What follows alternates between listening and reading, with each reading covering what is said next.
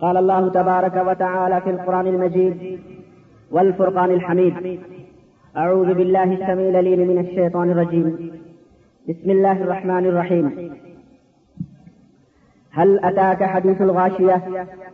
وجوه يومئذ خاشعة، عاملة ناصبة تصلى نارا حامية، تسقى من عين آنية. ليس له طعام إلا من ضريع. لا يسمن ولا يغني من جوع. وقال الله سبحانه وتعالى في مقام آخر، يا أيها الذين آمنوا قوا أنفسكم وأهليكم نارا وقودها الناس والحجارة. اے پیارے نبی، کیا آپ کو چھا جانے والی قیامت کی خبر پہنچ چکی ہے؟ وجوہ یوم خاشعہ۔ اس دن بہت سارے چہرے اترے ہوئے ہوئے ہوں گے، جھکے ہوئے ہوں گے۔ عاملت الناصبہ۔ دنیا میں عمل کر کر کے، عمل کر کر کے تھک چکے ہوئے ہوں گے۔ تسلا نارن حامیہ۔ انہیں دہتے ہوئے انگاروں میں ڈالا جائے گا۔ تسکا من عین آنیا گرم چشموں سے انہیں کھولتا ہوا پانی پلایا جائے گا۔ لئی سلحم تعام اللہ من غریب کھانے کے لیے سوائے کانٹے دار درخت کے اور انہیں کچھ نصیب نہیں ہوگا۔ لا یغنی من جوع، لا یسمن ولا یغنی من جوع. وہ کانٹے دار کھانا نہ انہیں موٹا کرے گا، نہ ان کے بھوک میں کوئی کمی کرے گا اور نہ ہی ان کے بھوک کو وہ بجھائے گا۔ لا یسمن ولا یغنی من جوع، نہ ہی وہ انہیں موٹا کرے گا اور نہ ہی انہیں بھوک سے بے پرواہ کرے گا۔ دوسری آیت میں پروردگار نے ارشاد فرمایا، یا ایوہ الذین آمنوا اے ایمان والو، اے مومنو خو انفسکم و اہلیکم نارا، بچاؤ اپنے آپ کو، بچاؤ اپنی جانوں کو وہ اہلیکم اور اپنے آل اولاد کو، اپنے بچوں کو، نارا، اس آگ سے وقود الناس والحجارہ، جس آگ کا ایندھن آدمی اور پتھر ہیں اس آگ سے بچاؤ، جس آگ کا ایندھن آدمی اور پتھر ہوں گے۔ بزرگوں دوستوں اور بھائیوں پچھلے خدے جمعہ میں ہم نے پل سرات کا ذکر کیا تھا اور نبی مکرم علیہ السلاط والسلام کے مقام شفاعت کا ذکر کیا تھا اور بتلایا تھا کہ میدان محشر میں جو قدر و منزلت، جو مقام و رفات اور جو خصوصیت اللہ رب العزت اپنے محبوب جناب محمد مصطفیٰ صلی اللہ علیہ وسلم کو عطا فرمائے گا، وہ کسی عام انسان کو کیا کسی نبی کو بھی میسر نہیں ہوگا۔ چنانچہ ہمارے اور آپ کے پیارے آقا جناب محمد الرسول اللہ صلی اللہ علیہ وسلم کو جو عظمتیں اور جو شانیں عطا کی جائیں گی، اس میں کچھ تو ایسی ہوں گی جن میں کچھ انبیاء بھی شریک ہوئیں گے، رہیں گے۔ لیکن کچھ خصوصیتیں، کچھ عظمتیں کچھ رفاتیں کچھ شانیں ایسی ہوں گی جن میں کوئی بھی مخلوق، کوئی بھی نبی، کوئی بھی بشر شریک نہیں ہو سکتا۔ بلکہ ان رفتوں میں، ان شانوں میں، پورے میدان محشر میں ہمارے آقا جناب محمد الرسول اللہ صلی اللہ علیہ وسلم یکا اور تنہا نظر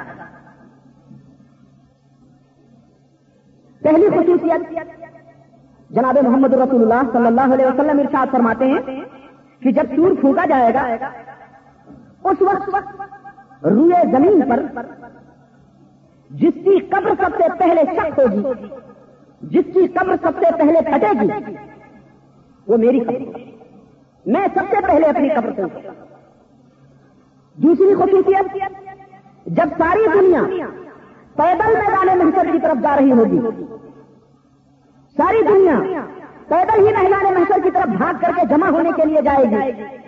اس وقت پیارے حبیب، شب معراج کے دولہا جناب محمد رسول اللہ صلی اللہ علیہ وسلم کو ان کا رب سواری عطا فرمائے اور وہ سوار ہو کے میدان محسر کی طرف جائیں۔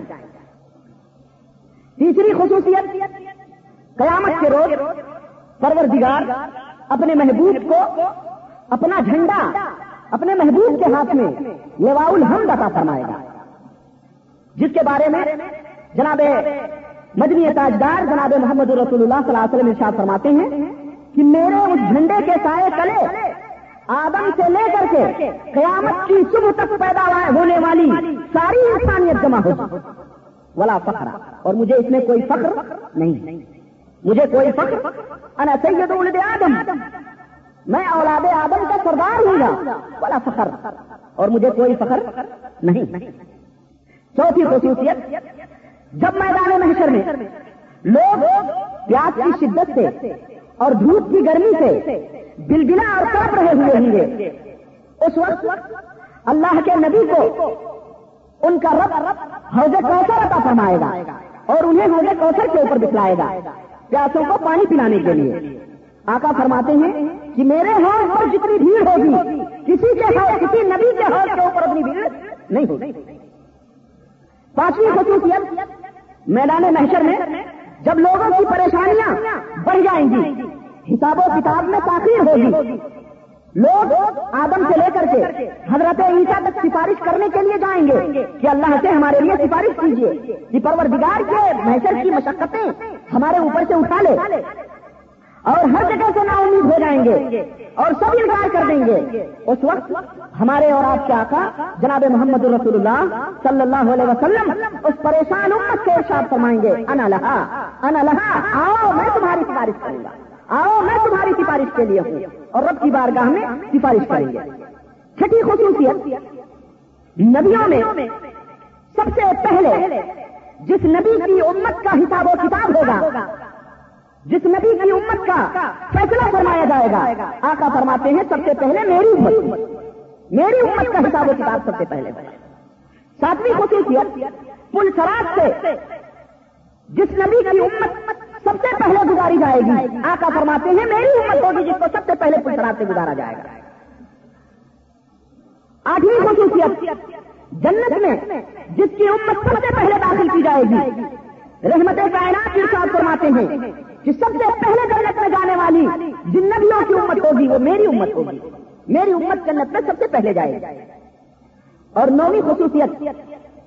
امام کائنات ارشاد فرماتے ہیں کہ شفاعت کا حکم سب سے پہلے جس نبی کو دیا جائے گا، وہ میں ہوں گا۔ اور میں گنہگار معاہدوں کو اللہ کے حکم سے جہنم سے نکال کر جنت میں لے جاؤں گا۔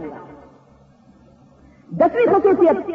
جنت میں رہنے کے لیے جو مقام جو جگہ جو محل۔ ہمارے نبی جناب محمد رسول اللہ صلی اللہ علیہ وسلم کو ان کا رب عطا فرمائے گا۔ وہ بلند والا مقام کسی نبی کو بھی میسر نہیں ہوگا وہ محل عرش کے نیچے ہوگا۔ اوپر عرش ہوگا، جس کے اوپر پروردگار عالم جلوہ فروٹ ہوگا۔ اور اس عرش کے بالکل نیچے فوری طور پر پیغمبر اسلام جناب محمد رسول اللہ صلی اللہ علیہ وسلم کا مقام ہوگا۔ اسی مقام کا نام وسیلہ ہے۔ اسی مقام کا نام کیا ہے؟ وسیلہ ہے۔ آقا فرماتے ہیں کہ میری امت کے لوگوں، اذان سننے کے بعد جو شخص یہ دعا پڑھے کہ اللہ رب هذه الدعوة التامة والصلاة القائمة آتي محمدا الوسيلة والفضيلة وابعثه مقاما محمودا الذي وعدته اللہ کے حبیب فرماتے ہیں، جو یہ دعا اذان سننے کے بعد میرے لیے پڑھے گا اور رب سے میرے لیے وسیلہ طلب کرے گا، میری شفاعت اس بندے کے لیے حلال ہو۔ قیامت کے دن جب حساب یہ نچوڑ ہے، قیامت کے دن جب حساب و کتاب ہو چکے ہوئے ہوں گے پلسرات سے گزر کر لوگ ایک جگہ جمع ہوں گے۔ اللہ گنہگاروں کو جہنم میں اور نیکوکاروں کو جنت میں داخل فرما چکا ہوا ہوگا۔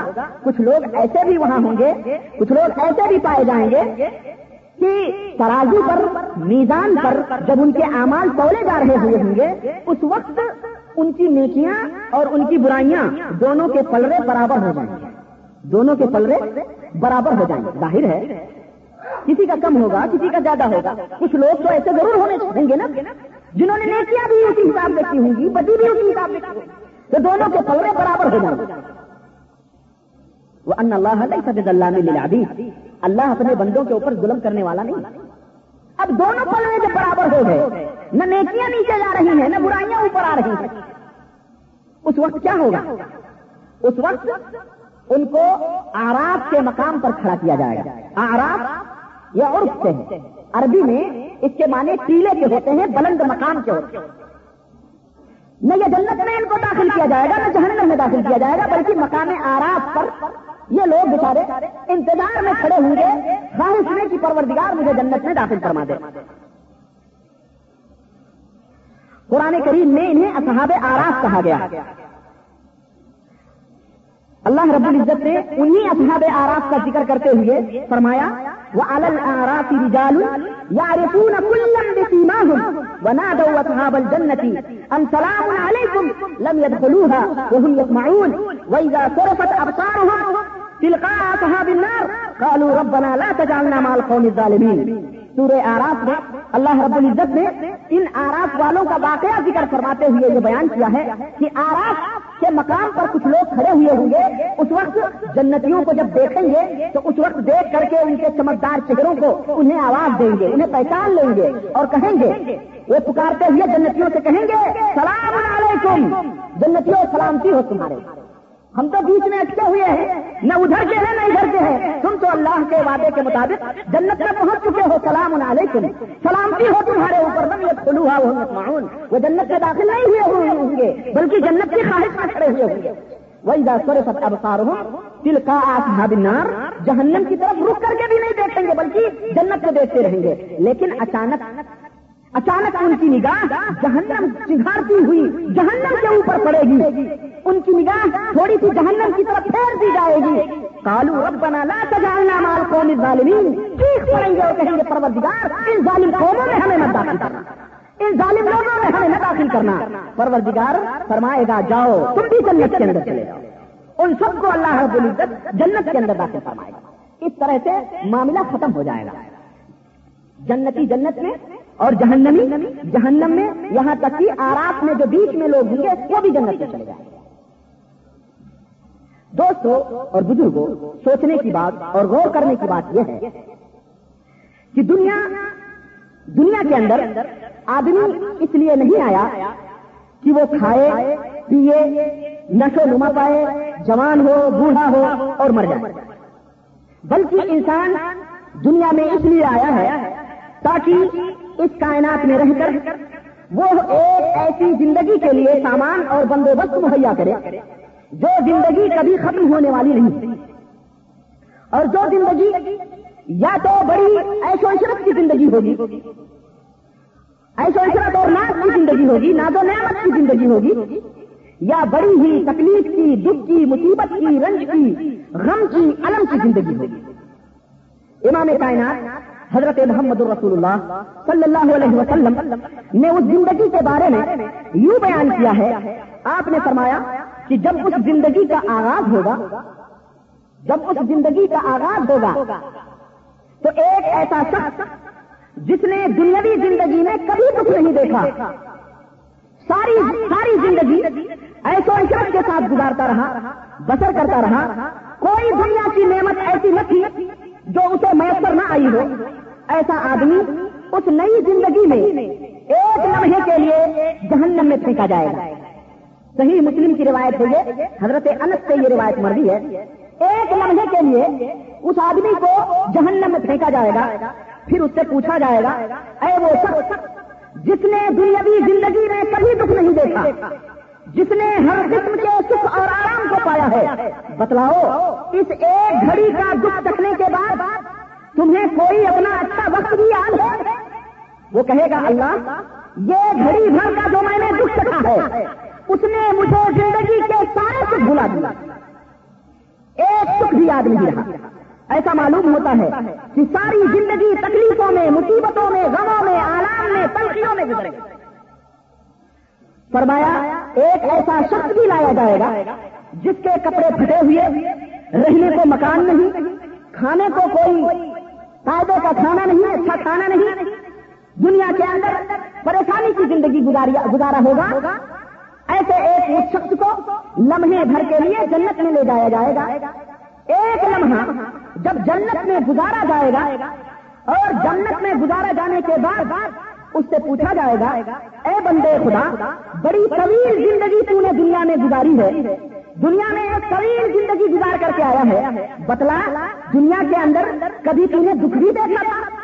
وہ آدمی جس کی ساری زندگی کٹی ہوئی تھی، جس کی ساری زندگی کٹی ہوئی مصیبتوں میں تھی، جنت کے ایک لمحے کا سکھ چکنے کے بعد وہ کہے گا، اللہ، میں نے زندگی میں کبھی دکھ دیکھا ہی یہ زندگی اصل میں اس زندگی کی تیاری کے لیے انسان کو مہیا کی گئی ہے۔ بالکل اسی طرح جس طرح موسم بہار سے پہلے، موسم روی سے پہلے، فصلوں کی کٹائی سے پہلے، فصلوں کے موسم کے کاٹنے سے پہلے آدمی کو بیج بونے کے لیے، بوائی کے لیے، آدمی کو بیج ڈالنے کے لیے، آدمی کو کھیت تیار کرنے کے لیے مہلت مہیا کی جاتی ہے۔ تو وہ شخص جو اس مہلت سے فائدہ اٹھاتا ہے اس وقت سے کچھ حاصل کرتا ہے، وہ اپنا سارا وقت اس بات میں سرچ کرتا ہے کہ کھیت کو اچھی طرح سے تیار کیا جائے، اس میں بیج کو ڈالنے سے پہلے زمین کو اچھی طرح اس کی جتائی کی جائے بیج کو قبول کرنے کے لیے اس کی اچھی طرح سے اس کو تیار کیا جائے۔ رات کو سوتا نہیں، دن کو چین سے رہتا نہیں، لوگ سو رہے ہوتے ہیں، وہ پھاوڑا یا کدال لے کر کے اپنے کندھے پہ رکھتا ہے۔ لوگ پوچھتے ہیں، بھلے لوگ بھلے مانو، سردیوں کی رات ہے، تو کہاں جا رہا ہے؟ ایسے وقت میں جا کے آرام کر، وہ کہتا ہے، نہیں، اگر میں نے اب آرام کر لیا، تو کٹائی کے وقت سوائے سوائے مایوسی کے میرے ہاتھ کچھ نہیں آئے گا۔ اس لیے میں چاہوں کہ جب لوگوں کی فصلوں کی کٹائی ہو، تو میرا کھیت بھی لہلا رہا ہو، میرا کھیت بھی سر سب و شاداب ہو، میرے کھیت میں بھی بہار آئی ہوئی ہو، میری فصل بھی پکی ہوئی ہو، میرے گھر میں بھی دانے آ جائیں۔ میرے بچوں کو بھی چند دانے میسر آ جائیں۔ انہیں بھی سینو سکون آ جائے۔ انہیں بھی آرام سے زندگی بسر کر سکے وہ لوگ بھی۔ تو اس کے لیے ضروری ہے کہ میں نہ رات کو نہ رات کے آرام کو دیکھوں۔ نہ رات کے آرام کو دیکھوں۔ اور نہ دن کے چین کو دیکھوں۔ نہ یہ دیکھوں کہ رات سرد ہے اور نہ ہی یہ دیکھوں کہ دن گرم ہے۔ بلکہ یہ دیکھوں کہ اب اگر محنت نہیں کی ہے، اب اگر ہم نے جد و جہد نہیں کرتا کرتا میں، تو موسم بہار میں کٹائی کس چیز کی کروں گا؟ بالکل اسی چیز کی طرح اللہ رب العزت نے ایک بڑی زندگی، ایک طویل زندگی، ایک بڑی زندگی کے لیے انسان کو اللہ تبارک و تعالیٰ نے ایک وقت مہیا کیا ہے کہ دیکھ، تیرے لیے ایک بڑی لمبی زندگی ہم نے رکھی ہوئی ہے۔ وہ زندگی جس میں سو سال کے بعد، دو سو سال کے بعد تین سو سال کے بعد، چار سو سال کے بعد، چار ہزار سال کے بعد، چار لاکھ سال کے بعد، چار کروڑ اور چار ارب لاکھ سال کے بعد، وہ زندگی کبھی ختم نہیں ہوگی، بلکہ ہمیشہ ہمیشہ کے لیے اس زندگی کے اندر وہ انسان باقی رہے گا۔ اس وقت زندگی ایسی زندگی ہوگی جس کی کوئی امتحان نہیں ہوگی۔ اور ایک روایت میں آیا ہے کہ جب جب فیصلہ ہوگا ان لوگوں کا جب فیصلہ ہوگا، ان لوگوں کا، جن لوگوں نے اس زندگی میں اپنی اس زندگی کے لیے کچھ سامان مہیا کیا ہے، اور ان لوگوں کا، جن لوگوں نے اپنی اس زندگی میں کوئی سامان مہیا نہیں کیا ہے، تو اس زندگی والے جہنم میں اور اس زندگی والے جنت میں ڈالے جائیں گے، تو جہنمیوں کو ایک آس ہوگی۔ جہنمیوں کو ایک امید ہوگی، ایک آس ہوگی، جسم جلے گا، چمڑا جلے گا، وہ کہیں گے، کوئی بات نہیں۔ اب جسم جل جائے گا، چمڑا جل جائے گا، جان چھوٹ جائے گی۔ قرآن میں رب نے کہا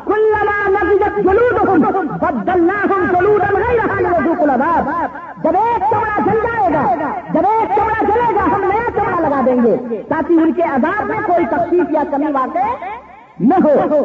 اتنی ہی تکلیف اتنی ہی مصیبت جتنی پہلی دفعہ جلتے ہی ان کو ہوئی تھی، اس دفعہ بھی بالکل اسی طرح سے ان کو وہ تکلیف ہوگی۔ کہاں؟ پھر ان کو آس لگے گی۔ چلو، اب نیا چمڑا مل گیا ہے، پھر جلتا ہے، پھر نیا ملے گا، پھر جلے گا، پھر ایک دن آئے گا کہ زندگی کا خاتمہ ہو جائے گا۔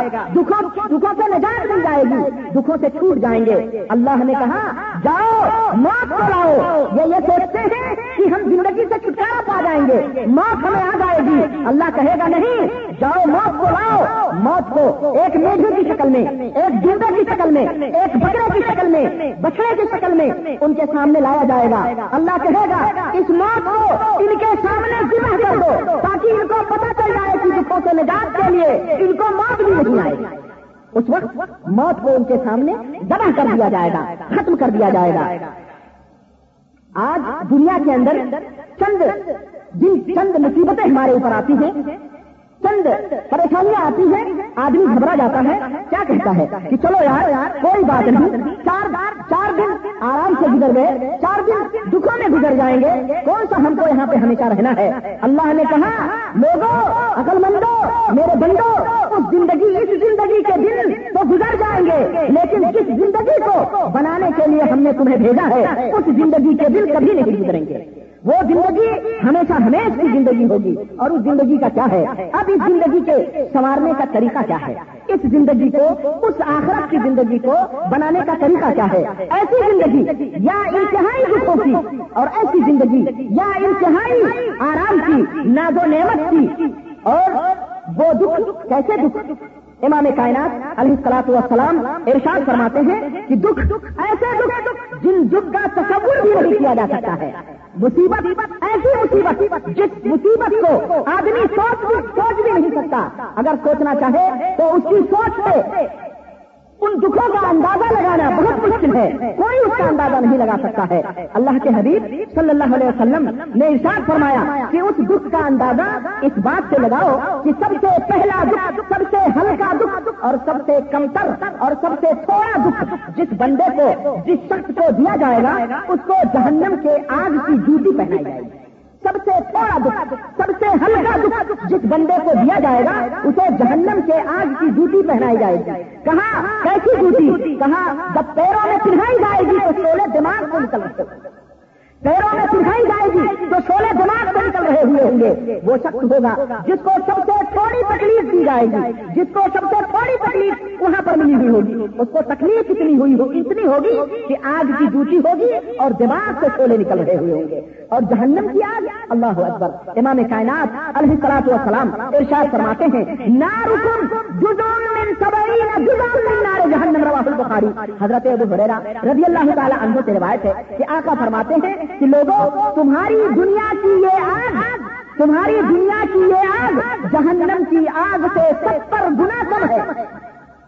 ستر گنا کم ہے۔ یعنی تمہاری یہ دنیا کی آگ، جہنم کی آگ کا، آگ کے سترہواں حصے کا ایک حصہ اگر اس آگ کے ستر حصے کر دیے جائیں، اس ستر حصے میں کی کا ایک حصہ دنیا کی، یہ وہ آگ ہے جس سے تم جلاتے ہو۔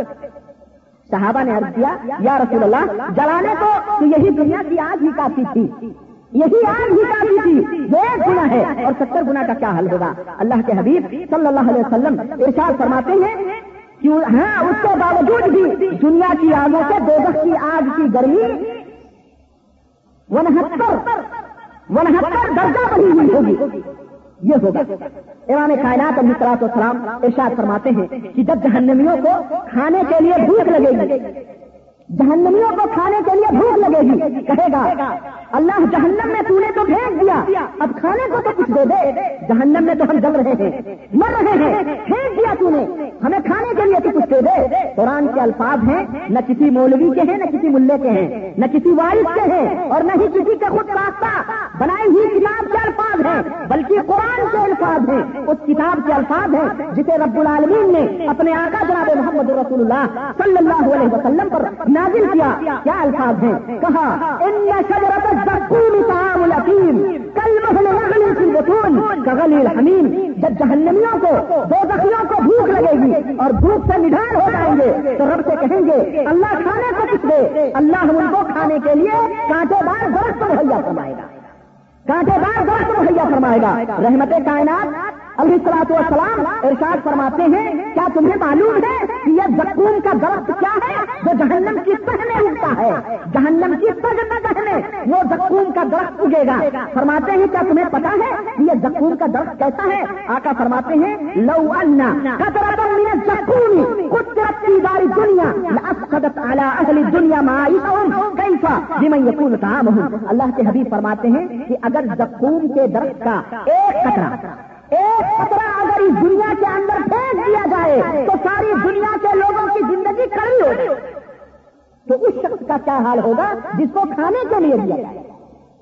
یہ ہے شجر کے دقیق کہیں گے، جہنمی کہیں گے، اللہ پیاس لگی ہے، اللہ پیاس لگی ہے۔ کیا کہا؟ سال ہا سال سال ہا سال چلاتے رہیں گے؟ پکارتے رہیں گے۔ ہزار سال ہزار سال گزر جائیں گے۔ کوئی جواب دینے والا نہیں ہوگا۔ چلائیں گے، اللہ پیاس۔ ہائے! اللہ پیاس آج گرمیوں کے دن ہیں، گرمیوں کے چند گھنٹے پیاس میں نہیں گزرتے ہمارے۔ گرمیوں کے چند گھنٹے پیاس میں نہیں گزرتے۔ نہ کسی فقیر کے گزرتے ہیں اور نہ کسی امیر کے، نہ مفلس کے اور نہ ہی سمندر کے، نہ کلاش کے گزرتے ہیں اور نہ مالدار کے، نہ غریب کے گزرتے ہیں، نہ صاحب مال کے، نہ محکوم کے گزرتے ہیں اور نہ ہی حاکم کے اور نہ ہی رائی کے گزرتے ہیں، نہ رعایا کے، نہ راجا کے گزرتے ہیں، نہ پرجا کے گزرتے ہیں۔ یہ حالت ہے چند گھنٹے کے پیاس کی۔ چند گھنٹے نہیں گزرتے۔ کوئی برف والا پیتا ہے، کوئی مچھر والا پیتا ہے، کوئی فرق فرش سے نکال کر کے پیتا ہے، کوئی ٹھنڈا پیتا ہے۔ جس کو جتنی جتنی میسر ہوتی ہے، وہ اتنا اتنا خرچ کرتا ہے۔ اور جس کے پاس کچھ نہیں ہوتا، وہ کنویں کا ٹھنڈا پانی، تازہ پانی نکال کر کے پی لیتا ہے۔ چند گھنٹے پیاس میں گزارنا برداشت نہیں ہوتا۔ بھوک تو آدمی چار چھ گھنٹے برداشت کر سکتا ہے۔ چار چھ گھنٹے بھوک، چار چھ دن تک بھوک کو برداشت کر سکتا ہے۔ لیکن پانی کے بغیر کسی کا چارہ نہیں ہے. نہ پانی کے بغیر کسی کا چارہ ہے اور نہ ہی ہوا کے بغیر کسی کا چارہ ہے. اور یہ دونوں اللہ کے یہ دونوں رب کی وہ نعمتیں ہیں جس کے اوپر کسی حاکم کا کنٹرول نہیں. پانی اور ہوا رب کی ایسی دو نعمتیں ہیں جس کے اوپر کسی حاکم کا کنٹرول نہیں ہے. دھوپ اور یہ بالکل سچی بات ہے کہ اس پر کسی آدمی کا کوئی کنٹرول نہیں ہے. اگر اس کے اوپر بھی کنٹرول ہو تو آدمی کو ختم کر دیا جائے. یہ پانی اور ہوا۔ تو یہ پانی کی پیاس آواز دیں گے۔ اللہ پانی۔ اللہ پانی۔ ہزار سال گزر جائیں گے۔ ہزار برس گزر جائیں گے۔ کوئی جواب نہیں ملے گا۔ پھر کیا کہیں گے؟ جب پریشان ہو جائیں گے، جب مجبور ہو جائیں گے جہنمی تو کیا کہیں گے؟ نہ دو۔ نہ دو۔ یا مالک لیک گیا لینا رب کا اور اس سے پہلے قرآن نے نقشہ سیکھا ہے کہ دیکھیں گے جنت والوں کو، یہ جہنمی جنت والوں کو دیکھیں گے کہ جنتی ادھر پر ادھر پانی کی بوجھ کے لیے تڑپ رہے ہوں گے جہنمی۔ ہزار ہزار گزر گئے ہوئے ہوں گے۔ اور ادھر جنتی ہاتھوں میں آپ کھورے لیے ہوئے، ہاتھوں میں ٹھنڈے کوسرو کل سبیل کے جو ہے کٹورے لیے ہوئے ہوں گے۔ پانی پی رہے ہوں گے۔ وہ پکار کے کہیں گے، قرآن کے الفاظ ہیں، پکار کے کہیں گے افیز والے من الماء افیز والے من الماء. اے جنتیوں، ہمیں بھی ہمیں بھی، اے لوگوں، تمہیں رب نے جو عطا فرمایا ہے، تمہیں رب نے جو پانی دیا ہے، ہمیں ایک خطرہ ہی دے دو۔ ہمیں ایک خطرہ ہی پینے کے لیے دے دو، کہیں گے نہیں۔ جنتی کہیں گے نہیں۔ رب نے ہم کو پلایا۔ تمہارے پینے کے لیے ایک خطرہ بھی نہیں ہے۔ اللہ نے تمہارے اوپر اس کو حرام کر دیا۔ ہے ہم تو رب کے ماننے والے ہیں۔ کام وہی کریں گے جو رب جو رب کہے گا۔ رب کی مرضی کے بغیر کوئی کام نہیں کریں گے۔ قرآن کے الفاظ ہیں۔ پھر کیا کہیں گے؟ جب دیکھیں گے کہ یہ بھائی، یہ رشتے دار، یہ آئزہ اور یہ اخارب اور یہ دوست ہمیں کچھ نہیں دے رہے ہیں۔ ایک کپڑا پانی بھی نہیں دے رہے ہیں تو کیا کہیں گے کہیں گے، یا مالک یا مالک لے کر علینا رب کا اے بارو جہنم، خدا کو کہو تیس پر تو نہ مارو، مارنا ہے تو ایک لک مار دے۔ ہم تو مر چکے ہیں، پریشان ہیں، مارنا ہے تو ایک لک مار دے۔ آواز آئے گی کالا نک ماں کے پھول جواب ملے گا، نہیں نہیں۔ مر نہیں سکتے رہو گے موت نہیں آ سکتی ہے۔ کالا نک ماں کے پھول قرآن نے کہا، نہیں نہیں، تمہاری قسمت میں تڑپنا اور بلکنا لکھا ہوا ہے۔ تم مر نہیں سکتے، تم جو ہے، ختم نہیں ہو سکتے ہیں۔ موت ایک وقت کی آنے کی، وہ آ گئی۔ اب تمہیں موت نہیں آ سکتی ہے۔ اب تم مر نہیں سکتے۔ اللہ کے حبیب صلی اللہ علیہ وسلم نے ارشاد فرمایا، تڑپ تڑپ کے تڑپ تڑپ کے جہنمی نگان ہو جائیں گے، کہیں گے، اللہ کچھ تو دے دے، اللہ کچھ تو پینے کے لیے دے دے۔ اللہ کہے گا، جاؤ، پینا ہی چاہتے ہو۔ جاؤ میرے فرشتوں ان کو پلاؤ۔ اللہ کیا پلائیں؟ فرشتے کہیں گے، اللہ ان کو کیا پلائیں گے؟ اللہ کہے گا، ان کے جسموں سے نکلنے والے پیپ ان کو پلاؤ۔ ان کے جسم جسموں سے نکلنے والی بدبودار پیپ ان کو پلاؤ۔ وہ ان کو جسموں سے نکلنے والی ان کی پیپ ان کو پلائی جائے گی۔ کل محلے یغلی فل بتون ان بدنوں پیٹ کے اندر وہ کھولتے رہے ہوئے ہوں گے۔ دوستو، اس زندگی کے لیے، جس زندگی کو بنانے کے لیے اللہ رب العزت نے ہمیں اس دنیا کے اندر بھیجا ہے، ہم نے کبھی کچھ سوچا ہے کہ وہ زندگی جتنی طویل زندگی ہوگی، دکھ اگر آئیں گے تو دکھوں سے بھری ہوئی زندگی ہوگی۔ ہم نے اس زندگی کے لیے کیا سوچا ہے؟ اللہ پکار پکار کر کے قرآن کریم میں اعلان کرتا ہے، آواز دیتا ہے، یا لذینا آ منو کون کسکم کون کسکم وہ اہلی نارا وقود اے ایمان والو، اے ایمان والو، اپنے آپ کو، اپنے آل اولاد کو جہنم کی آگ سے بتاؤ جس کا ایندھن آگ اور پتھر ہوں گے۔ خطاب کافروں سے نہیں ہے، اللہ مخاطب کفار اور مشرقین سے نہیں ہے، اللہ مخاطب مومنوں سے ہے۔ مومنوں سے ہے اے مومنوں، اپنے آپ کو بھی اور اپنے اہل و عیال کو بھی جہنم کی آگ سے بتاؤ گرمی کا موسم آتا ہے، ننھے منہ گھر میں بچے ہوتے ہیں۔ انہیں گرمی سے بچانے کے لیے ایک عقل مند آدمی کیا کرتا ہے؟ ایک عقل مند آدمی گرمی کے لباس خریدتا ہے، پنکھے لگواتا ہے جتنی میسر ہوتی ہے، کوئی کولر لگوا رہا ہے، کوئی ایئر کنڈیشن لگوا رہا ہے، کوئی فریج گرفت کروا رہا ہے۔ اگر فریج نہیں ہے، تو فریج لانے کے لیے کوشش کر رہا ہے کہ بچے گرمی کے اندر آرام اور سکون سے رہیں۔ گرمی سے بچانے کے لیے اتنی ساری تکلیفیں وہ برداشت کرتا ہے۔ اور اگر پوچھا جائے کہ بندے خدا، اتنی ساری جد و جہد کس لیے؟ تو وہ کہتا ہے، بچوں کے لیے، بچوں کو آرام دینے کے لیے، بچوں کو سکون بخشنے کے لیے۔ ٹھنڈی گرمی میں تاکہ وہ پریشان نہ ہو لیکن جہنم کی آگ سے اپنے بچوں بچوں کو بچانے کے لیے کیا بندوبست ہم نے کیا ہے؟ گرمی سے بچانے کے لیے ہم اتنی کوشش کرتے ہیں، لیکن جہنم کی آگ سے بچانے کے لیے ہم نے اپنے بچوں کے بچوں کے لیے، اپنی بیویوں کے لیے، اپنے گھر والوں کے لیے کیا بندوبست کیا ہے؟ ہم نے اپنے آپ کو بچانے کے لیے کیا ہم نے کوشش کی ہے؟ وہ نارا۔ ایمان والو، اپنی جانوں کو اور اپنے آل اولاد کو دونوں کو جہنم کی آگ سے بچاؤ۔ اور گرمی تو خیر گرمی ہے، آگ سے اس کا کوئی مقابلہ ہو سکتا ہے؟ آج سے اس کا کیا مقابلہ؟ ایک تو یہ ہے نا کہ گرمی سے بچوں کو بچایا جائے اور ایک یہ ہے کہ گھر میں آگ لگی ہو۔ گھر میں آگ لگی ہو اور معلوم ہو کہ آگ اگر بجھائی نہ گئی تو بیوی بچے سارے کے سارے جل جائیں گے۔ آدمی کی کوشش کتنی زیادہ ہوتی ہے کہ اگر یہ خبر ہو کہ اللہ نہ کرے آپ کے گھر میں یا میرے گھر میں اللہ نہ کرے آگ لگی ہو اور ہمیں یہ خبر مل جائے کہ ہمارے گھر میں آگ لگی ہے۔ تو آپ سے میں پوچھتا ہوں، کیا وہ شخص جس کے گھر میں آگ لگی ہے، وہ اطمینان سے اپنی جگہ پہ بیٹھے گا؟ اسے ملازمت، کھانا پینا، دوست احباب کی محفل میں گپے ہانکنا یہ پسند آئے گا؟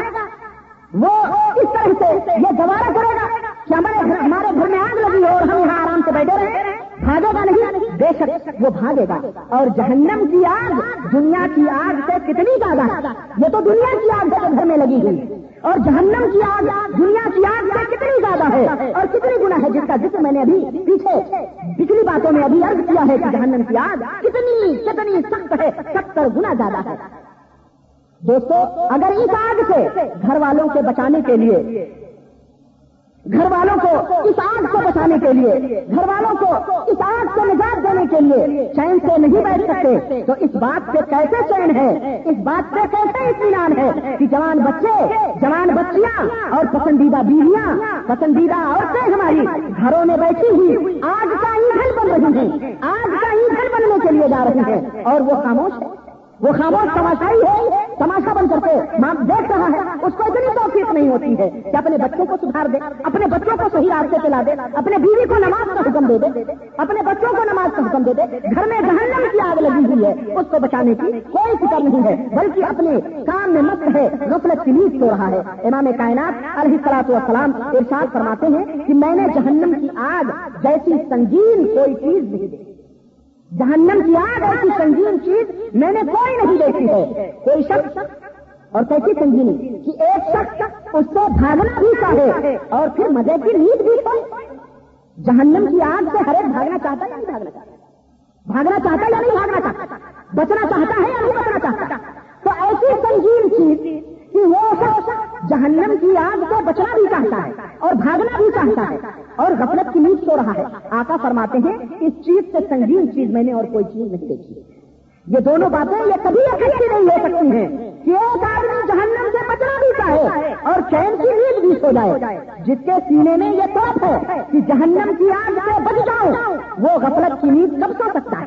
سو سکتا ہے، کبھی نہیں سو سکتا ہے۔ اور کہنے والے بھی کہنے والا بھی اور سننے والے کو بھی، دونوں کو بھی اپنے اپنے اعمال کا محاسبہ کرنا چاہیے۔ کہ ہم کن لوگوں میں سے ہیں؟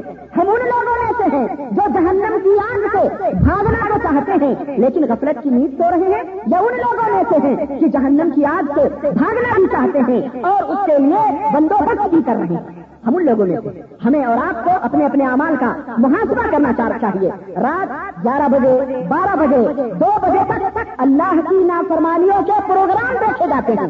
ٹیلی ویژنوں پہ بیٹھ کے سینموں پہ بیٹھ کے اور تاش اور کیا کیا خرافات لے کر کے بیٹھ کر کے دو دو بجے تک، دو دو بجے تک اللہ کی نافرمانیوں کے پروگرام ہوتے ہیں، سنے جاتے ہیں، دیکھے جاتے ہیں۔ اور اللہ کی طرف پکارنے والا، مؤذن، منادی کرنے والا پونے پانچ بجے کے قریب پکارتا ہے۔ آؤ نماز کی طرف حیال الفلاح آؤ نماز کی طرف حیال الفلاح آؤ کامیابی کی طرف۔ کتنے ہیں جو جہنم کی آگ سے بھاگ کر کے اللہ کے حضور حاضر ہوتے ہیں؟ کتنے لوگ کتنے لوگ ہیں جو اس آواز کو سن کر کے جہنم کی آگ سے بھاگ کر کے اللہ کے حضور آ کے حاضر ہوتے ہیں؟ اور خصوصاً جب جمعے کا دن ہو، جب جمعے کا دن ہو، تو ماشاء اللہ تبارک اللہ جمعے کا دن آتا ہے، ساری رات یا رات کا بہت زیادہ حصہ اللہ کی نافرمانی کے پروگرام دیکھنے میں صرف ہوتے ہیں۔ سننے میں صرف ہوتے ہیں۔ پروگرام دیکھنے میں بسر ہوتا ہے۔ یا اللہ کی نافرمانی کے پروگرام نہیں دیکھے۔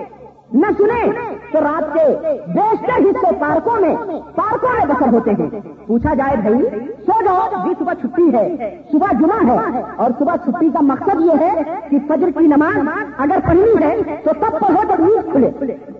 فجر کی نماز اگر پڑھنی ہے تو تب پڑھو جب نیند کھلے جب بیدار ہوں نو بجے، تو تب بھی کوئی بات نہیں۔ دس بجے، تو تب بھی کوئی بات نہیں۔ جی آج چھٹی ہے۔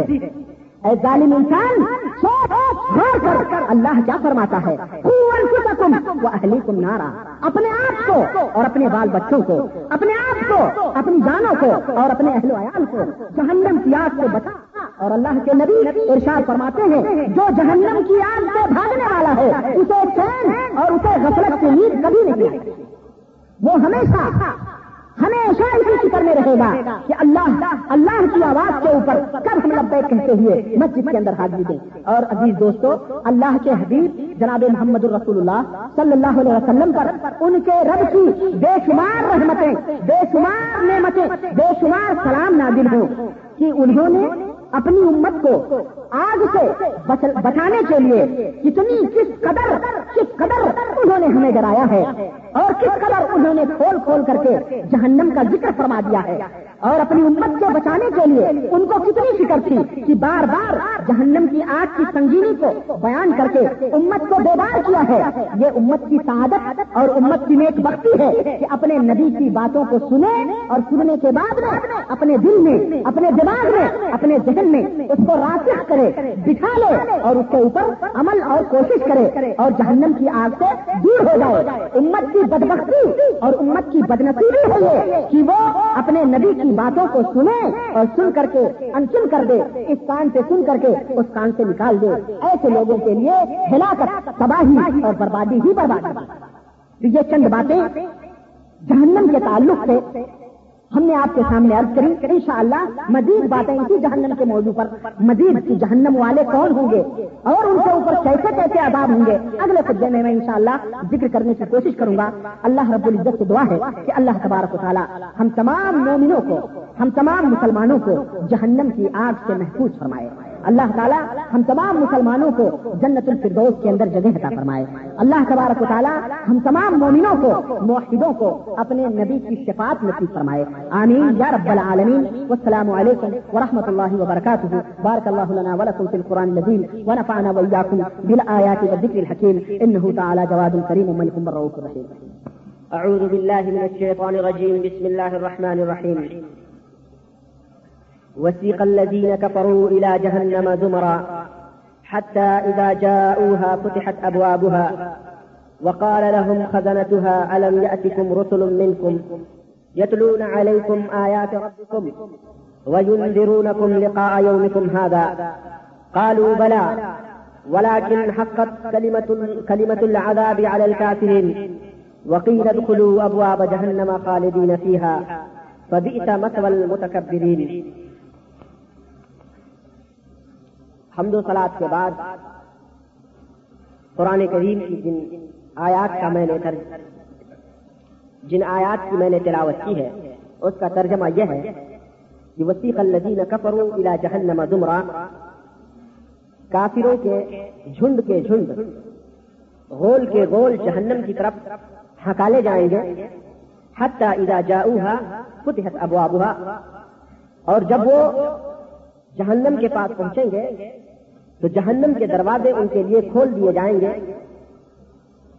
اور وہاں کے جو نگہبان موجود ہوں گے، ان سے پوچھیں گے کہ کیا تمہارے پاس تم میں سے رسول نہیں آئے تھے؟ الم یا تم رسول منکم یتلون علیکم آیات ربکم؟ کیا تمہارے پاس تمہیں میں سے رسول نہیں آئے تھے؟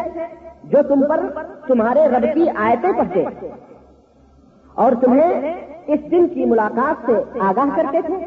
کیا کوئی رسول ایسا نہیں آیا تھا تمہیں تو وہ کفار کہیں گے، جواب دیں گے کہ ہاں آئے تو تھے، آئے تھے۔ لیکن عذاب کا حکم کافروں کے اوپر ثابت ہو چکا ہوگا۔ پھر ان سے کہا جائے گا وکیلت کلو ابوا جہنم خالدین فیہا پھر ان سے کہا جائے گا کہ اب جہنم کے دروازوں میں داخل ہو جاؤ، یہاں سے تم اب کبھی بھی نہیں نکل سکتے ہو۔ جہنم متکبروں کا کتنا برا ٹھکانا ہے برادران اسلام، عزیز دوستوں اور بھائیوں جہنم پر ایمان لانا یہ برحق ہے۔ اسلام کے بنیادی رکنوں میں سے ایک رکن یہ بھی ہے کہ انسان جو اللہ کے اوپر ایمان رکھتا ہے، اس کے لیے ضروری ہے کہ وہ جنت اور دوزخ دونوں کے اوپر یقین رکھے۔ جس طرح اسلام کے دیگر رکنوں کا انکار کرنا کفر ہے، اسی طرح سے جنت اور دوزخ کا انکار کرنا بھی یہ کیا ہے؟ کفر ہے۔ جنت و دوزخ یہ اللہ کی مخلوق ہے، جو بہت پہلے اللہ رب العزت نے ان دونوں کو تیار کر رکھا ہے۔ اور رب کے پاس یہ جنت و دوزخ موجود آسمان کے اوپر یہ جنت و دوزخ ہے۔ جنت یہ رب کائنات کی رحمت اور کرم کا مظہر ہے۔ اور دوزخ یہ رب الجلال کی کہ غیر و غدب اور اس کے غصے کا مظہر ہے۔ جس بندے پر اللہ رب العزت خوش ہو جائے۔ جس بندے پر اللہ رب العزت کی رحمت اور اس کا کرم ہو، اسے پروردگار اپنی جنت میں داخل فرمائے گا۔ اور جس بندے پر، جس بدنصیب پر اللہ رب العزت ناراض اور غصے میں ہو جائے، اس کا غضب نازل ہو جائے، اس کا ٹھکانا جہنم۔ اللہ سے دعا ہے کہ اللہ ہم تمام مومنوں کو جہنم کے عذاب سے محفوظ رکھے اور اللہ اپنے غضب سے ہمیں محفوظ رکھے۔ آمین یا رب العالمین۔ جنت و دوزخ کا ذکر بے شمار مقامات پر قرآن اور حدیث کے اندر وارد ہوا۔ ہے اللہ رب العزت نے قرآن کریم کے اندر ارشاد فرمایا ہے، جس میں اس بات کا پتہ چلتا ہے کہ جنت و دوزخ دونوں آج بھی موجود ہیں۔ یہ دونوں کیا ہیں؟ موجود ہیں۔ جنت و دوزخ کا ذکر بے شمار مقامات پر قرآن اور حدیث کے اندر وارد ہوا ہے۔ اللہ رب العزت نے قرآن کریم کے اندر ارشاد فرمایا ہے، جس میں اس بات کا پتہ چلتا ہے کہ جنت و دوزخ دونوں آج بھی موجود ہیں۔ یہ دونوں کیا ہیں؟ موجود ہیں، تیار ہیں، پیدا کیے جا چکے اللہ کا فرمان فتق النار التي وعدت للكافرين یہ لوگوں، اس آگ سے ڈرو جو کافروں کے لیے تیار کی جاتی اور دوسری جگہ، اللہ رب العزت نے فرمایا، یا الذین آمنوا قوا انفسکم واہلیکم نارا وقودها الناس والحجارہ، کہ اے ایمان والو، اپنے آپ کو اور اپنے اہل و عیال کو، اپنے بال بچوں کو، اس آگ سے بچاؤ جس کا ایندھن انسان اور پتھر ہو۔ جس کا ایندھن انسان اور پتھر ہو۔ کہیں جنت کا ذکر کرتے ہوئے پروردگار نے ارشاد فرمایا کہ وہ بشر الذین آمنوا وعملوا الصالحات ان لهم جنات تجری من تحتها الانهار مومنوں کو خوشخبری دے دیجیے کہ وہ اللہ کے اوپر اگر ایمان لاتے ہیں اور عمل صالح کرتے ہیں، تو ان کے لیے ان کے رب نے ایسے باغات تیار کر رکھے ہیں جن کے نیچے سے نہریں جاری ہیں، جن کے نیچے وہ ہمیشہ ہمیشہ ہیں۔ تو ان آیات سے اس بات کا اندازہ لگتا ہے، اس بات کا پتہ چلتا ہے کہ جنت و دوزخ یہ دونوں کیا ہیں؟ موجود ہیں، تیار ہیں، پیدا کیے جاتے اور آسمان کے اوپر اللہ کیا موجود امام کائنات صلی اللہ علیہ وسلم جنت و دوزخ کے وجود کے بارے میں ارشاد فرماتے ہیں۔ کہتے ہیں کہ لما خلق اللہ الجنت والنار، ارسل ارسل جبریل الى الجنة فقال انظر اليها والى ما اعددت لاهلها فيها الحديث یہ حدیث صحیح سنن ابو داؤد، سنن نسائی اور سنن ترمذی کے اندر موجود ہے اور ایک طویل حدیث ہے، جس کا شروع کا متن میں نے پڑھا ہے، اس کا ترجمہ آپ کے سامنے میں پیش کرتا ہوں۔ کہ اللہ کے حبیب جناب محمد رسول اللہ صلی اللہ علیہ وسلم نے ارشاد فرمایا کہ جب اللہ رب العزت نے جنت و دوزخ کو پیدا کیا، تو جبریل کو یہ حکم دیا کہ جا کے تم جنت دیکھ کے آؤ۔ جنت دیکھنے کے لیے جبریل کو بھیجا۔ کہ جا کے جنت کو دیکھو اور جنتیوں کے ایسو آرام جو ہم نے ان کے لیے تیار کر رکھے ہیں، وہ بھی جا کر کے دیکھے حضرت جبریل آئے اور انہوں نے جنت دیکھی اور جو کچھ اللہ تعالیٰ نے جنتیوں کے لیے تیار کیا ہوا تھا، اس کو بھی دیکھا۔ پھر جب پلٹ کر کے رب کی بارگاہ میں حاضر ہوئے، تو کہا کہ پروردگار، تیری عزت کی قسم ہے، تیری عزت کی قسم ہے کہ جو بھی جنت کو سنے گا، جنت کے احوال اور اس کے اندر ایس و عشرت کی جو نعمتیں موجود ہیں، جو بھی تیرا بندہ اس کو سنے گا، جنت کو حاصل کرنے کے لیے ضرور کوشش کرے گا اور وہ جنت میں داخل ہوگا۔ پھر اللہ رب العزت نے حکم دیا کہ جنت کو نیک اعمال کی تکلیفوں سے گھیر دو۔ وہ حکمت جنت بل مکار جنت کو نیک اعمال کی تکلیفوں سے، اس کی مشقتوں سے جا کر کے گھیر دو۔ چنانچہ جنت کو تمام تکلیفوں سے گھیر دیا گیا۔ رب نے جبریل سے دوبارہ ارشاد فرمایا کہ جبریل اب جا کے جنت کو دیکھو۔ اب جا کے جنت کو دیکھو۔ اور آ کر کے ہمیں بتلاؤ کہ اب تمہارا کیا خیال؟ پہلے تم نے دیکھا تو تمہارا تو یہ خیال تھا کہ کوئی بھی شخص جو جنت کے بارے میں سنے گا، وہ جنت میں ضرور جانے کی کوشش کرے گا اور داخل ہوگا۔ اب جا کے دیکھو، ہم نے جنت کو چاروں طرف سے تکلیفوں سے گھیر رکھا ہے۔ جا کے دیکھو آقا فرماتے ہیں کہ جبریل گئے اور دیکھ کر کے پلٹے اور آ کے رب کی بارگاہ میں کہنے لگے کہ پروردگار، تیری عزت کی قسم ہے، مجھے اندیشہ ہے، مجھے خیال ہے، میرا یہ گمان ہے کہ اب کوئی بھی جنت کے اندر داخل نہیں ہو سکے۔ کوئی بھی جنت کے اندر داخل نہیں ہو سکے گا۔ کیونکہ اس میں داخل ہونے کے لیے بڑی بڑی کٹھنائیاں اور بڑے بڑے مشکلات اٹھانا پڑے۔ گا یہ شہادت گہے الفت میں قدم رکھنا۔ یہ شہادت گہے الفت میں قدم رکھنا ہے۔ لوگ آسان سمجھتے ہیں مسلمان ہونا۔ جنت تکلیفوں سے، مشقتوں سے ایسی گھیر دی گئی ہے کہ حضرت جبریل کہتے ہیں کہ اب میرا خیال ہے کہ جنت میں کوئی داخل نہیں ہو سکتا۔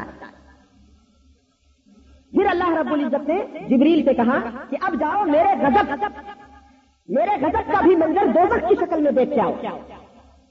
اور جہنمیوں کے لیے جو سزائیں ہم نے تیار کر رکھی ہیں اور جو مشقتیں میں نے تیار کر رکھی ہیں، انہیں بھی دیکھ آؤ حضرت جبریل آقائے رحمت صلی اللہ علیہ وسلم ارشاد فرماتے ہیں کہ حضرت جبریل گئے اور جا کر کے جہنم کو انہوں نے دیکھا۔ تو اس طرح سے جہنم کو پایا کہ جہنم کا بعض حصہ بعض حصے کو نگل رہا جہنم کا بعض حصہ بعض حصے کو نگل رہا تھا۔ جہنم میں شولے بہک رہے تھے۔ آپ اپنے جہنم ایک دوسرے کے اوپر غالب ہونے کی کوشش کر رہا کر رہا کر رہی تھی۔ اور جب پلٹ کر کے رب کی بارگاہ میں حاضر ہوئے تو کہا کہ پروردگار تیرے عزت کی قسم ہے۔ جو بھی اس ہولناک منظر کو اور اس سخت عذاب کی کیفیت کو سنے گا، وہ کبھی بھی اس میں داخل ہونے کی کوشش نہیں کرے یہ خوفناک کیا یہ ہولناک منظر جہنم کا، جو بھی سنے گا، جہنم میں داخل ہونے کی وہ کوشش نہیں کرے گا۔ نہ ایسا عمل کرے گا کہ وہ جہنم میں داخل پھر اللہ نے حکم دیا کہ جہنم کو رنگ برنگی خواہشات اور خوشنما، نفسانی خواہشوں، آرزوؤں اور تمناؤں سے سجا دیا جائے۔ چاروں طرف سے جہنم کو گھیر دیا جائے۔ چنانچہ دوزخ کو تمام خواہشات نفسانی سے گھیر دیا گیا۔ رنگ برنگے آرزوؤں سے گھیر دیا گیا۔ رب نے جبریل سے کہا، جبریل اب جا کے جہنم کو دیکھ کے آؤ اور یہ بتلاؤ، اب تمہارا کیا خیال ہے؟ حضرت جبریل گئے اور دیکھ کر کے پلٹے اور رب کی بارگاہ میں آ کے یوں عرض کیا کہ پروردگار، تیری عزت کی قسم ہے کہ میرا اندیشہ ہے اور میرا خیال ہے کہ اب جہنم سے کوئی بھی بندہ نجات نہیں پا سکتا۔ اس طرح سے جہنم خوشنما بنا دی گئی ہے۔ خواہشات سے اس طرح گھیر دی گئی ہے۔ اس طرح تمناؤں میں جہنم کو الجھا دیا گیا، گھیر دیا گیا ہے۔ کہ اب کہتے ہیں کہ اب تیرا کوئی بھی بندہ جہنم سے نجات نہیں پائے گا، بلکہ سبھی اس کے اندر داخل ہوں گے۔ کیونکہ خواہشات نفسانی سے شاید ہی کوئی شخص بچ سکے۔ آج ہم کتنی خواہشیں کرتے ہیں۔ ایک سے ایک خواہشات ہے ایک سے ایک آرزویں ہیں۔ ایک سے ایک رنگ برنگی تمنائیں ہیں۔ جن میں ہم الجھ کے رہ گئے۔ ہم نے دنیا کو سب کچھ سمجھ لیا۔ دنیا کی رنگینیاں، دنیا کے یہ گلبوٹے دنیا کی آرائشیں، زیبائشیں، اور اپنی خواہشوں کی رنگینیوں میں ہمیشہ الجھ کے رہ گئے ہیں کہ یقیناً ہم جہنم سے قریب ہوتے جا رہے ہیں۔ تو جہنم کو خواہشات سے گھیر دیا گیا اور جنت کو اعمال کے اعمال صالحہ کی تکلیفوں سے گھیر دیا گیا۔ دوستو، حقیقی بندگی اور رب کی اصلی غلامی اور مسلمان کا حقیقی معنی اور مفہوم یہ ہے کہ بندہ اپنے تمام خواہشات نقصانی اپنی تمام آرزوؤں، اپنی تمام امیدوں، اپنی تمام خواہشوں سے دستبردار ہو کر اپنی باغ و ڈور اللہ اور اس کے رسول صلی اللہ علیہ وسلم کے ہاتھ میں دے دے۔ اپنے تمام خواہشوں سے دستبردار ہو کر اپنی نکیل اللہ اور اس کے رسول صلی اللہ علیہ وسلم کے ہاتھ میں سونپ دے۔ جہاں وہ کہے، کھڑے ہو جاؤ، وہاں کھڑے ہو جاؤ۔ جہاں وہ کہیں ٹھہر جاؤ، وہاں ٹھہر جاؤ۔ جہاں وہ کہیں رک جاؤ، وہاں رک جاؤ۔ جہاں وہ کہیں بیٹھ جاؤ، وہاں بیٹھ جاؤ۔ اپنی رائے کو، اپنے خیال کو، اپنی خواہش کو اللہ اور اس کے رسول صلی اللہ علیہ وسلم کے فرمودات اور ان کے احکام کے سامنے نہ رکھو، دستبردار ہو جاؤ۔ ہماری کوئی خواہش نہیں۔ خواہش چلے گی تو کس کی چلے گی؟ اللہ کی اور اس کے محبوب جناب محمد الرسول اللہ صلی اللہ علیہ وسلم رائے چلے گی تو کس کی چلے گی؟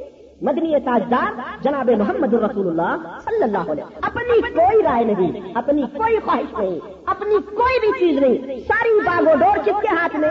اللہ کے ہاتھ میں اور اس کے رسول صلی اللہ علیہ وسلم کے ہاتھ میں ہونی چاہیے اور یہی حقیقی اسلام ہے اور اسی اور یہی اسی کے اوپر عمل کرنے کا نام مسلمانی کہ اپنی رائے سے دست بردار ہو کر کے اپنی تمام باغ و اللہ اور اس کے رسول صلی اللہ علیہ وسلم کے ہاتھ میں بندے مومن سونپ دیتا ہے کہ کوئی اپنی رائے، اپنی خواہش نہیں ہوتی۔ فتقوا النار التي وقودها الناس والحجارة وعزت للكافرين. اس آگ سے ڈرو، جس آگ کا ایندھن، جس آگ کا ایندھن انسان ہے اور پتھر ہے جو کافروں کے لیے تیار کر دی گئی ہے۔ صحابہ نے پوچھا کہ آقا، جہنم کتنی گہری ہے؟ جہنم کتنی گہری ہے؟ آقا نے فرمایا، جہنم اتنی گہری ہے، اتنی گہری ہے کہ ایک مسافر ستر برس تک سفر کرتا رہے کرتا رہے، جہنم سے تہ تک نہیں پہنچ ستر سال تک۔ عن ابي هريره رضي الله عنه قال، كنا مع رسول الله صلى الله عليه وسلم اذ سمع وجبه فقال فقال النبي صلى الله عليه وسلم، تدرون ما هذا؟ قال، قلنا، الله ورسوله اعلم قال، هذا حجر رمي به في النار منذ سبعین خریفا فهو يهدي في النار. الان حتى انتهى الى قعرها رواه مسلم. صحیح مسلم کے اندر یہ حدیث آئی ہے کہ حضرت ابو ہریرا رضی اللہ تعالی عنہ بیان کرتے ہیں کہ ایک دفعہ ہم لوگ مدنی تاجدار صلی اللہ علیہ وسلم کے خدمت بابرکت میں بیٹھے ہوئے تھے کہ اچانک ایک بہت ہی زوردار آواز دھماکے کی ہم نے سنی۔ ایک دھماکے کی آواز سنی۔ ہم حیران رہ گئے کہ یہ آواز کہاں سے آئی ہے؟ اللہ کے حبیب صلی اللہ علیہ وسلم نے دریافت فرمایا کہ کیا جانتے ہو کہ یہ آواز کون سی ہے؟ یہ کون سی آواز ہے؟ کیسی آواز ہے؟ ہم نے کہا کہ اللہ اور اس کے رسول زیادہ جانتے ہیں تو ہمیں نہیں علم ہے۔ آپ صلی اللہ علیہ وسلم نے فرمایا، یہ اس پتھر کی آواز ہے جو پتھر اللہ تبارک و تعالیٰ نے آج سے ستر سال پہلے جہنم کے اندر پھینکا تھا اور اب جا کر کے وہ جہنم کی تہ میں اللہ اکبر۔ یہ جہنم یہ جہنم ہے۔ جس کی گہرائی کا اندازہ لگاؤ کہ ستر برس وہ پتھر پھینکا گیا تو اس کی تہ میں جا کر کے وہ پتھر جو ہے اب پہنچا ہوا اور جہنم کے اندر مختلف طبقات ہیں، مختلف درجات ہیں۔ چنانچہ قرآن کریم میں تقریباً سات قسم کے درجات کا اور سات قسم کے دروازوں کا نام آیا۔ اور ان طبقات میں، ان درجوں کے اندر مختلف مختلف مقامات اور مختلف مکانات ہیں اور بڑے خطرناک خطرناک مقامات ہیں۔ ایک علامہ قرطبی رحمت اللہ علیہ نے اپنی کتاب کرا فی احوال یوم الآخرہ کے اندر تفصیل کے ساتھ ان معاملات کو ذکر کیا ہے اور اس کے اندر جہنم کے اندر ایک پہاڑ ہے، جہنم کے اندر ایک آگ کا پہاڑ ہے۔ کس کا؟ آگ کا پہاڑ ہے، جس کو سعود کہتے ہیں۔ سواد عین واؤ دال، سعود، جس کے معنی ہوتے چڑھنے کے۔ جس کو سعود کہتے ہیں، اس کی بلندی ستر سال کی مسافت کے برابر۔ ستر سال کی مسافت کے برابر ہے۔ جس پر جہنمیوں کو چڑھایا جائے گا، ستر سال تک وہ اس کے اوپر چڑھیں گے اور جب اس کی چوٹی کے اوپر پہنچیں گے، فرشتے وہیں سے اس کو جہنم کی گہرائی میں ڈھکیں گے۔ جہنم کی گہرائی میں فرشتے اس کو وہاں سے ڈھکیل دیں گے۔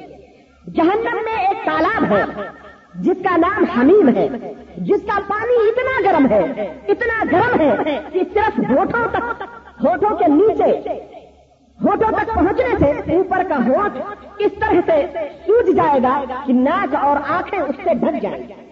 اور نیچے کا ہوٹ اس طرح سے سوکھ جائے گا، سوکھ کر سوج جائے گا کہ وہ سینے اور ناک سینے سینے تک سینے تک اس کا جو ہے، اس کی سوجن پھیل کر کے پہنچ جائے گی۔ زبان جل جائے گی اور منہ تنگ ہو جائے گا۔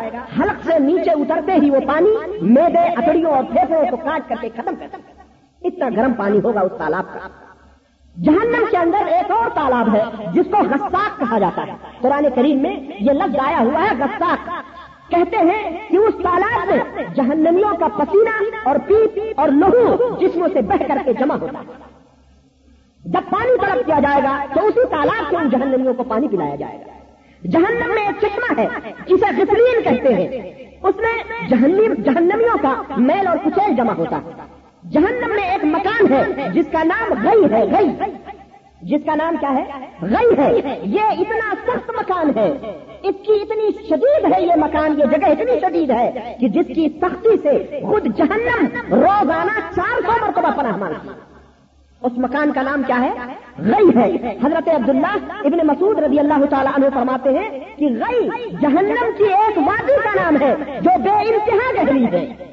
بے انتہا گہری ہے اور نہایت کی سخت عذاب والی ہے، جس میں خون اور پیپ کی نہریں بہ رہی ہیں۔ اللہ رب العزت نے اس وادی میں داخل ہونے والوں کا بھی ذکر فرمایا۔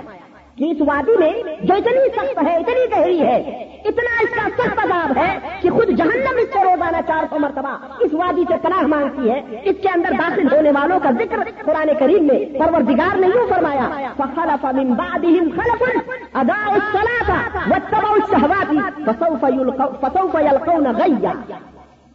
سورہ مریم، آیت نمبر ون سکس اس میں وہ ناخلف ڈالے جائیں گے۔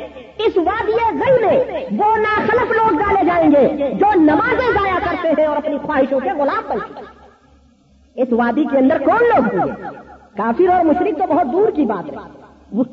وہ جہاں رہیں گے وہ تو رہیں گے۔ اس وادی گئی میں وہ لوگ داخل کیے جائیں گے جو نمازوں کو ضائع کرتے ہیں۔ پڑھتے ہی نہیں اور پڑھتے ہیں تو بالکل علم گلم جیسی چاہتے ضائع کرتے ہیں نمازوں کو۔ وہ لوگ اس کے اندر داخل کیے جائیں گے۔ وہ تب اور اور جو منمانی کرتے ہیں جہاں منہ میں آیا، اسی طرف سر اٹھا کے چلتے بنے۔ جو سمجھ میں آیا، جیسا سمجھ میں آیا، اسی کو حق مان کر کے چلتے رہے۔ وہ تب شہوات اور منمانی کرتے تھے۔ نمازوں کو ضائع کرنے والوں اور اپنی منمانی کرنے والوں ذرا سوچو اور غور کرو کہ تمہارا ٹھکانا کہاں ہے؟ کہاں پہنچائے جاؤ گے؟ وادیا گئی میں پہنچائے جاؤ گے؟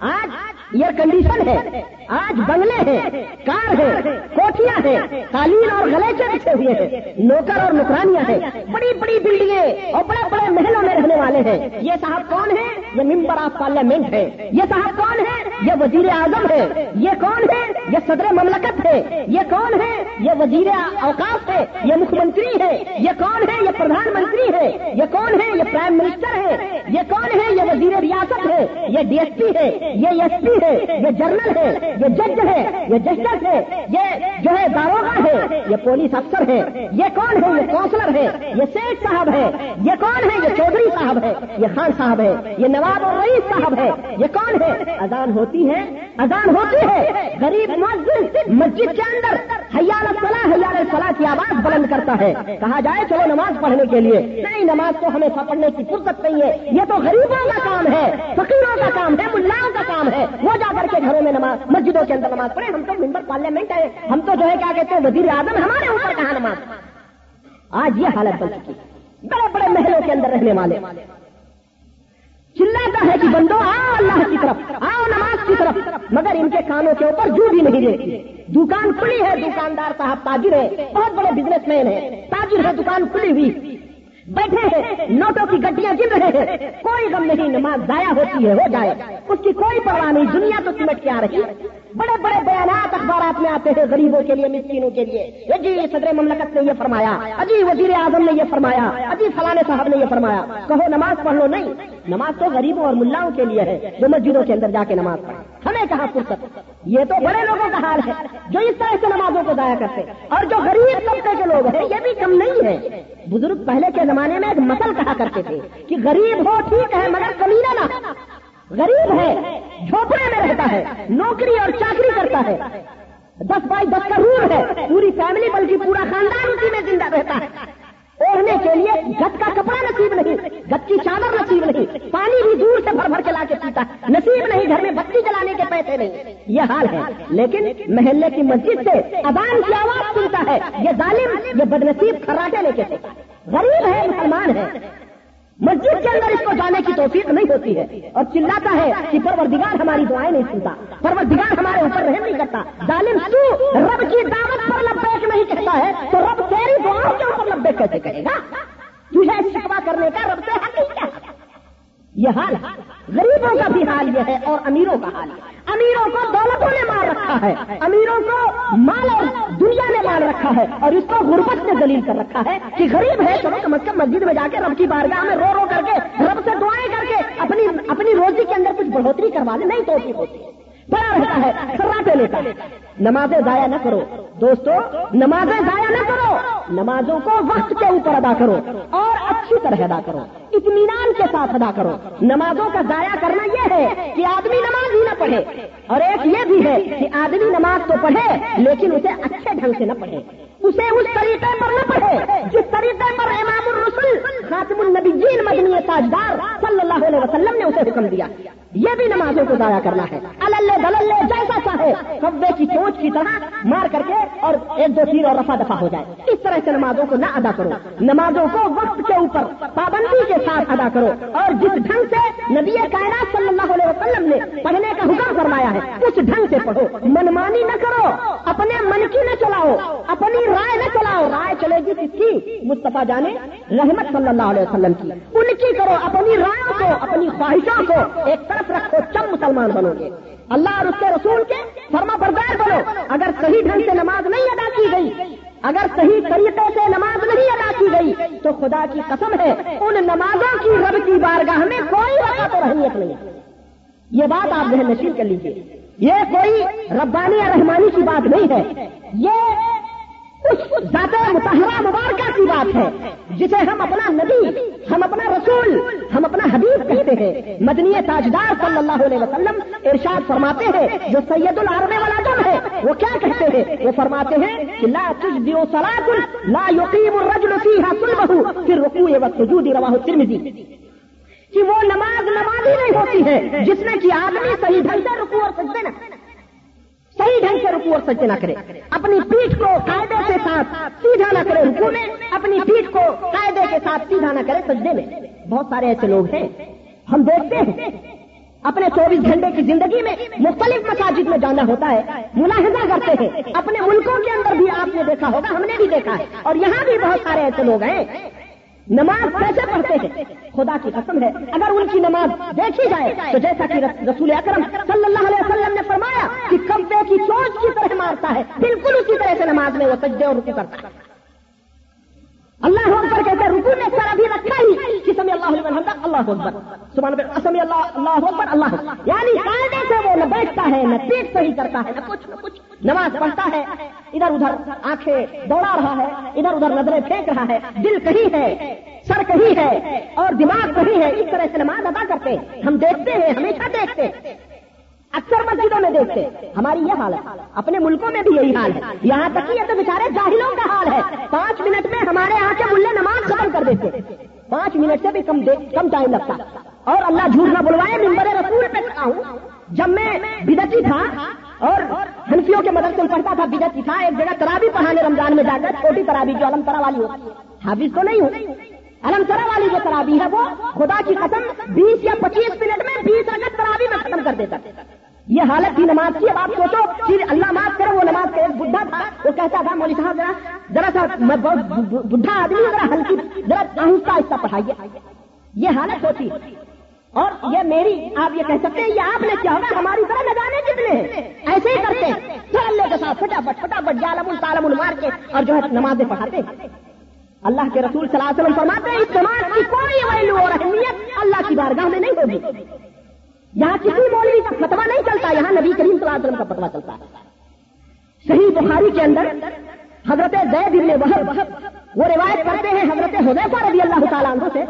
کہ انه راى رجلا لا يتم ركوعه ولا سجوده. فلما قضى صلاته، قال له حذيفه ما صليت؟ ولو مت مت على غير سنة محمد صلی اللہ علیہ وسلم. رواه البخاری صحیح بخاری کے اندر یہ حدیث آتی ہے، حضرت حذیفہ رضی اللہ تعالی عنہ نے ایک شخص کو نماز پڑھتے ہوئے دیکھا، جو بالکل وہی جلدی جلدی نمازیں پڑھ رہا تھا۔ بالکل بڑی تیزی کے ساتھ نماز پڑھ کے اس نے جو ہے ختم کیا اور جانے لگا تو حضرت حدیفہ رضی اللہ تعالیٰ عنہ نے پوچھا، کہا کہ ماں صلی تو نے نماز ہی نہیں پڑھی۔ فرمایا تو نے نماز ہی نہیں پڑھی۔ اس نے کہا بھی تو میں نے پڑھی ہے، بولے تو نے نماز ہی نہیں پڑھی۔ اور خدا کی قسم، اگر تو ایسے ہی نماز پڑھتے مر گیا تو نبی کریم صلی اللہ علیہ وسلم کی سنت کے خلاف کی نماز ادا کر رہا تیری نماز مر جائے گا ایسی نبی کریم صلی اللہ علیہ وسلم کی سنت کے اوپر عمل نہیں۔ اور ایک اور دوسری حدیث نسائی کے اندر حضرت حضیفہ رضی اللہ تعالیٰ عنہ جیتے مروی ہے۔ کہتے ہیں کہ انہو رعا رجلا یسلی فخففا فقال له حضیفہ منجکم منجکم تصلی حدیث صلاح ایک شخص نماز پڑھنے لگا اور جلدی سے بڑی ہلکی نماز پڑھ کے اور جانے لگا۔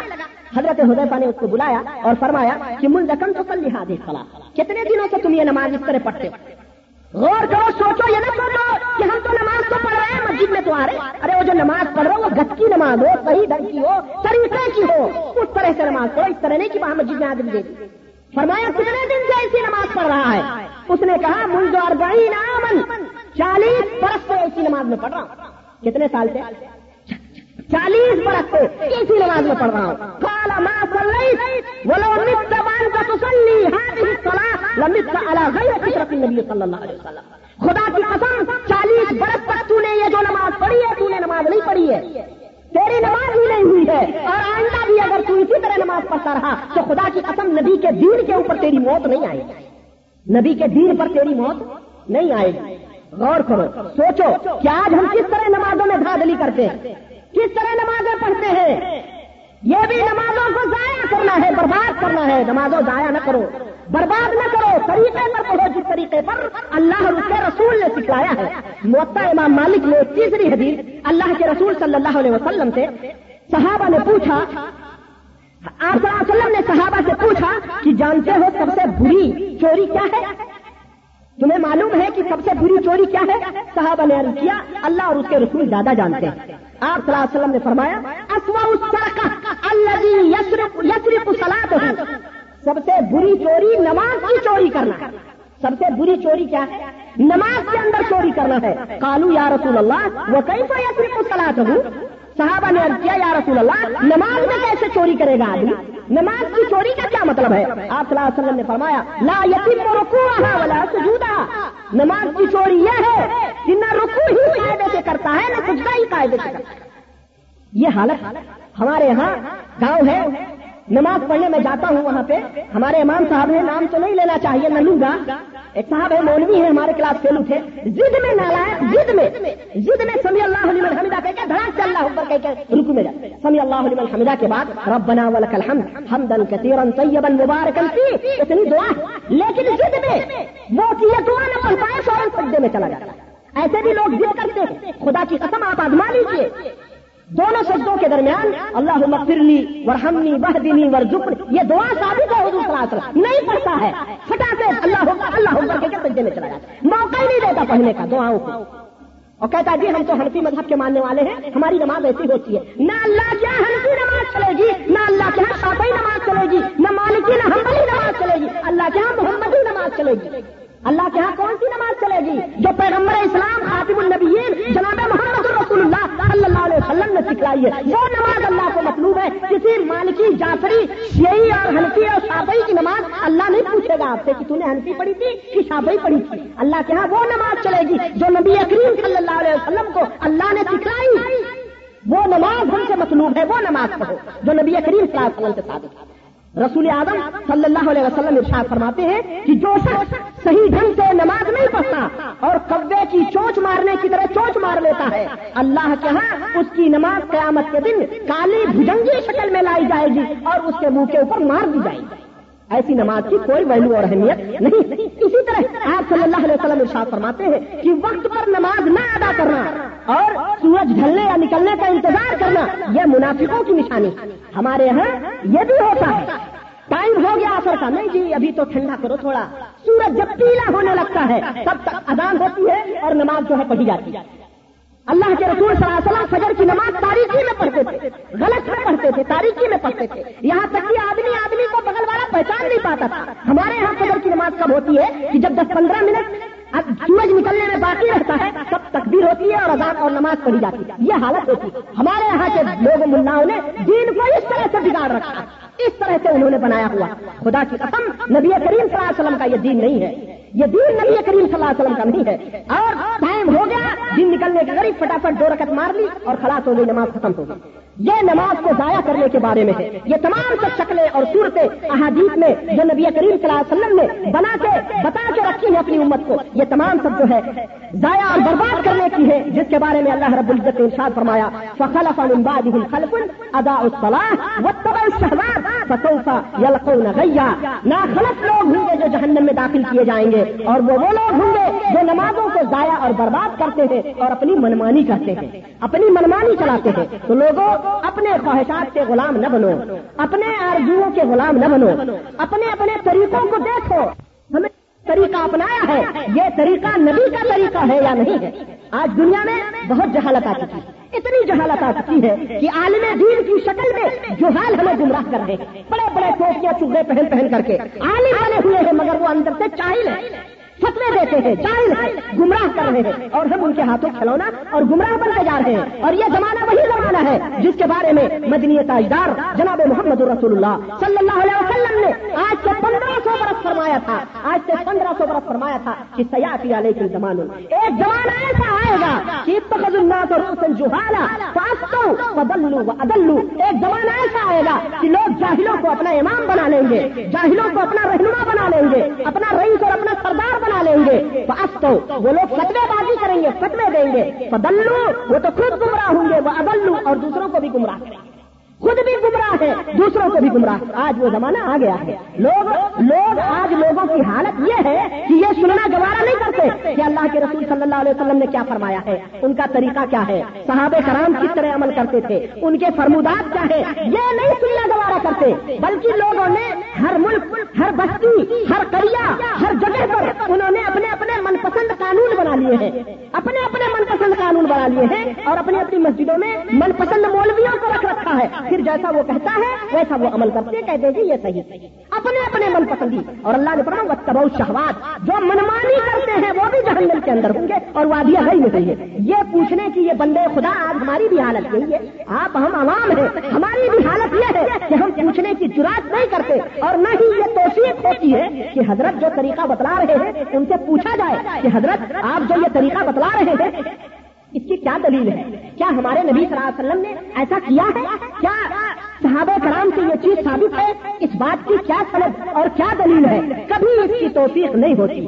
اور ہماری دعوت تو یہی ہے لوگوں۔ ہم یہی آپ سے کہتے ہیں کہ لوگوں، جو بھی بات سنو، آج کے اس بےمانہ زمانے میں بےمانہ دور میں، جہاں پر چمنی کا مال بھی بغیر ملاوٹ کے نہیں ملتا۔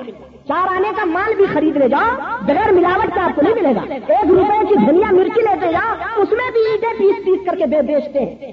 اس کے اندر بھی ملاوٹ۔ آج کے اس گئے گزرے اس گئے گزرے دور میں جہاں ملاوٹوں کا رواج ہے، آج آپ کے اوپر، ہمارے اوپر یہ ضروری ہے کہ آج اتنا برا زمانہ آ گیا ہے، اتنا برا وقت آ گیا ہے کہ ایسے زمانے میں ہمارے اوپر ضروری ہے کہ جو بات آپ کو بتلائی جائے، جو بات آپ کو دین کے نام پر بتلائی جائے، آپ کا یہ فرض ہے کہ اس مولوی کا گریبان پکڑ کر کے یہ پوچھو کہ اس کی کیا دلیل ہے؟ یہ دلیل بتا دے، پھر تو ہمیں بتا یہ دین اگر دلیل نہ بتلائے تو جھوٹا، اور اگر دلیل بتلا دے اور صحیح دلیل بتلائے تو نبی کریم صلی اللہ علیہ وسلم کا سچا پکا مطلب متبع آج یہ زمانہ ٹھوک کے اور ذرا بجا کے اس دین کو لو جس دین کو تم لینا چاہتے ہو۔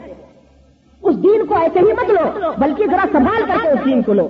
اگر سچا ہوگا، اگر سچا ہوگا، تو وہ آپ کو صحیح طور پر کتاب و سنت کی روشنی میں جواب دے گا۔ اور اگر جھوٹا ہوگا، تو بھلے وہ نبی کریم صلی اللہ علیہ وسلم کی محبت کا دعویٰ کرتا ہے۔ بھلے وہ نبی کریم صلی اللہ علیہ وسلم کے عشق کا دعویٰ کرتا ہے۔ اگر سچا ہوگا، تو اس کا عمل بھی اتنا ہی ہوگا اور ویسے ہی ہوگا جتنا کہ نبی کریم صلی اللہ علیہ وسلم نے کیا اور جیسا کہ نبی کریم صلی اللہ علیہ وسلم نے بتلایا۔ اور نہ اس سے وہ کم کرے گا، نہ اس سے وہ زیادہ کرے گا۔ اور جھوٹے دعوے دار کی نشانی یہ ہے جو نبی کریم صلی اللہ علیہ وسلم کی محبت کا دعویٰ کرتا ہے اور کہتا ہے، میں تو نبی کریم صلی اللہ علیہ وسلم کا عاشق ہوں، میں تو مر جاؤں گا، میں تو یہ ہوگا، وہ ہوگا۔ اور نبی کریم صلی اللہ علیہ وسلم کے اوپر جان جھوٹے دعوے دار کی نشانی کیا ہے؟ وہ یہ ہے کہ اس کا عمل سنت کے مطابق نہیں ہوگا۔